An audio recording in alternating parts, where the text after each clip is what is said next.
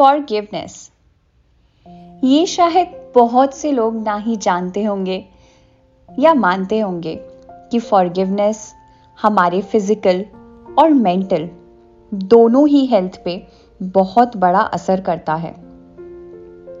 अगर हम अपने अंदर उतनी क्षमता नहीं ला सकते कि किसी को माफ़ कर सकें तो हम हमेशा ही गुस्से डिप्रेशन या एंजाइटी में रहेंगे, जो कि इन टर्न हमारी फ़िज़िकल हेल्थ पे बहुत बड़ा असर कर सकता है। जब आप किसी को माफ़ करते हैं तो आप खुद को ही फ्री करते हैं। उस इंसान से जुड़ा हुआ पेन एक्सपीरियंस जो कहीं ना कहीं हम अपने दिल के किसी कोने में छुपा के या जकड़ के रखते हैं। हम उस एक्सपीरियंस को खुद से फ्री करते हैं। उस पेन को खुद से फ्री करते हैं। और ये एक्ट हमारा स्ट्रेस दूर करता है। Imagine you have a clean white board एक साफ़ सुथरा खूबसूरत प्यारा सा बोर्ड जिस पे आप कुछ भी लिखा हुआ नहीं देख सकते, या जिसको आप गंदा होता हुआ नहीं देख सकते।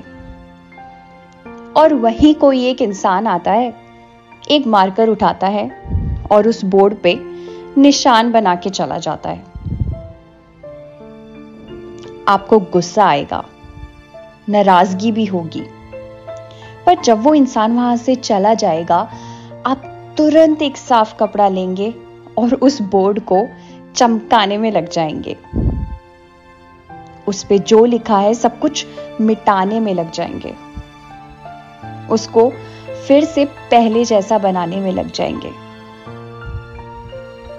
तो माफ़ करना, इससे अलग कैसे है? जब वो इंसान नहीं है, वो सिचुएशन नहीं है वो एक्सपीरियंस नहीं है जब वो सब पास्ट में है। तो वाइट बोर्ड गंदा क्यों है? उस पर वो निशान क्यों है?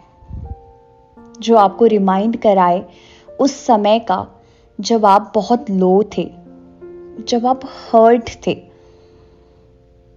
उसको साफ़ करके उस पर कुछ नया और खूबसूरत क्यों ना लिखा जाए। ये करके आपका स्ट्रेस गुस्सा एंजाइटी सब खत्म होगा। आपने एक चीज़ तो सुनी ही होगी।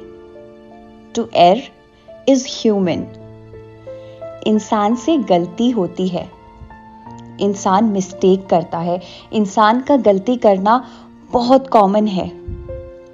तो फॉरगिवनेस इतना रेयर क्यों? Think about it